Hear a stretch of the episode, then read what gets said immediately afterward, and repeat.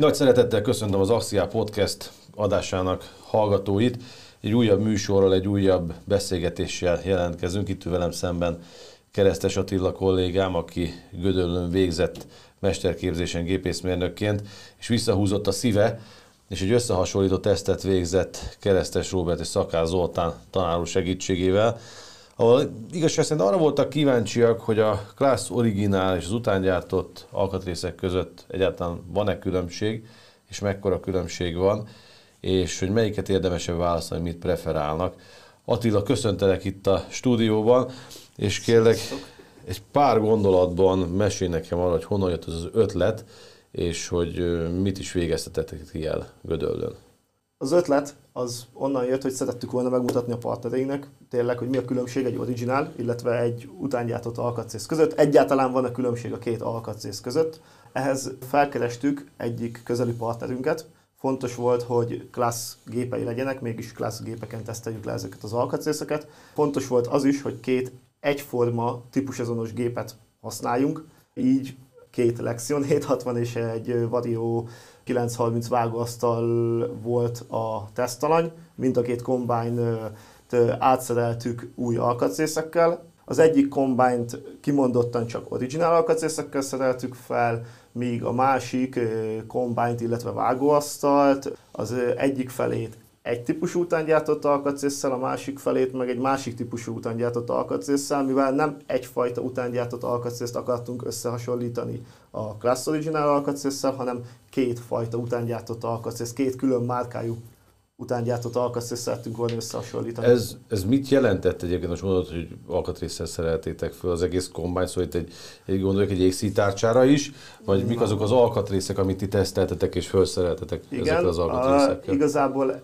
itt az alkatrészek a vágóasztalra koncentrálódtak, magyarul a kaszaújakat, a kaszapengéket, illetve a kalászemülőket teszteltük itt a gépen. Ezek ugye kopó alkatrészek, ezek törnek, kopnak, sérülnek, és itt tudtuk, vagy itt szerettük volna megmutatni azt, hogy jön ki különbség az utángyártott és az originál alkatrész között. Hogyha sorrend, nem, nem is sorrend, hanem említetted ezt a három alkatrészt, mi volt a teszt? Nagyon picit a, a kalászemelő esetében, hogy nézett ki maga a teszt, mit csináltatok? E, gyakorlatilag eljutattuk az alkatrészeket a partnerünknek, ők átszerelték a kombányt. Fontos volt, hogy a két kombány ugyanabba a táblába adasson folyamatosan. A két kombány 1300 hektárt adatott le, ebbe volt búza, repce, árpa, illetve zab, amiket vágtak. 650-650 hektárt adatott le a két kombány, és Azért volt fontos, hogy ugyanazokon a területeken arassanak, hogy ne legyen olyan eltérés ebből a teszt során, ami miatt fals eredményeket kapnánk. A kalászemelőnél figyelni, figyelni kellett, hogy mikor törnek el, milyen sűrűn törnek el például a kalászemelők, a pengék milyen gyorsan kopnak, milyen sűrűn törnek el. A gépkezelőkre fontos feladat hárult így, mivel nekik folyamatosan oda kellett erre figyelni, és hogyha valami tört, vagy rongálódott, akkor ezt egyből cserélniük kellett, ezt külön is kellett gyűjteniük. Jegyzőkönyvet is kellett nekik vezetni? Vagy kellett egy jegyzőkönyvet is vezetniük, igen, mivel ha tört egy alkatrészt, azt újra kellett cserélni, illetve meg kellett jelölni mondjuk a kaszapengén, hogy az az penge cserélve volt. Nagyjából egyébként pont a test során mi volt a jellemző, hogy százalékos arányban melyikkel volt több probléma, hogy mik voltak a tapasztalatok kint, most akár pont egy penge vagy egy kalászemelő esetében, hogy ezt számszerűsíteni lehet esetleg, vagy mik voltak a tapasztalatok? Hát a kalászemelőknél hatalmas problémák nem voltak egyik oldalról sem. Egy-kettő eltört, az előfordul egy-egy adatás során, ez, ez nem volt annyira kirívó. A kaszaújaknál, illetve a kaszapengéknél viszont ott már jöttek ki, már szemmel látható különbségek is az adatás során, ott az originál alkatrészek valamelyest jobban bírták. Kevésbé törtek el, nem annyira koptak el, mm, kijöttek már adatás során is olyan különbségek, amit a maga a sokat látott kombájnosok mondtak uh-huh. el nekünk az adatás végén. És láttam, föl van a Rosszia YouTube oldalán egy videó, ahol föl vannak ennek a tesznek az eredményei.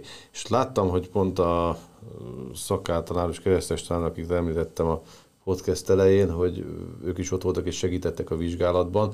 Szóval nem csak a szántóföldi körülmények közt voltak tesztek, hanem bent laborban is tesztelve voltak különböző a pengékről most pont az, az van előttem, hogy a pengéket ugye egy ilyen kavics ágyban forgatták több órán keresztül, Igen. ilyen koptató gyöngyökön forgatták őket, koptató gyöngyökben.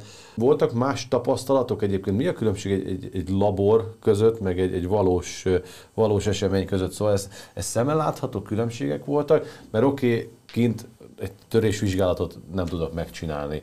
Egy, egy koptatóvizsgálatot teljesen máshogy működik kint szántóföldi körülmények között.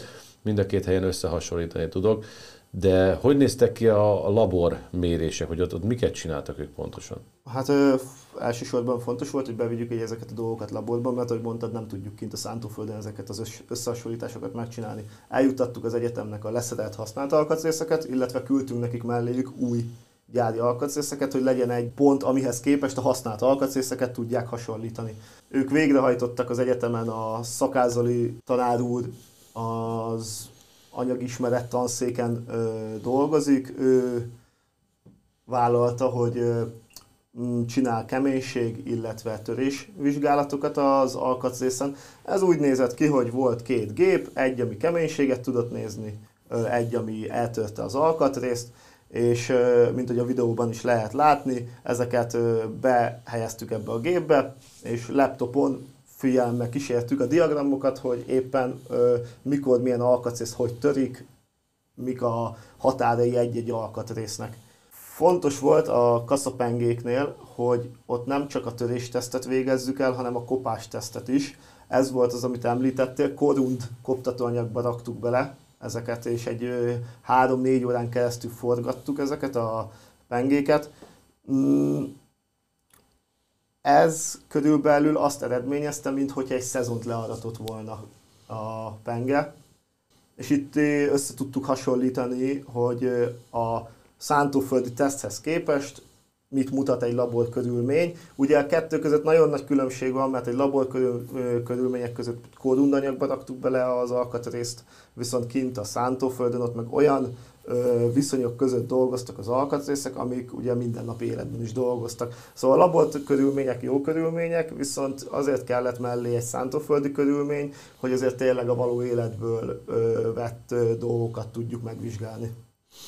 Szóval akkor egy rendes mérésnek az alapfeltétele, hogy először magában az életbe próbáljuk meg, és ezt hasonlítjuk össze a laborkörülményekkel. És úgy gondolom, hogy szemmel látható eredmények jöttek ki, ahogy ebben a, a videóban is én érzékeltem. Mit tudnám még arról elmondani, hogy mm, hol lehet ezt tovább fejleszteni, illetve milyen alkatrészeket terveztek-e még a jövőben vizsgálni? Szóval vannak-e még olyan alkatrészek, amik a jövőben vannak ilyen tervek, hogy bevizsgáltok?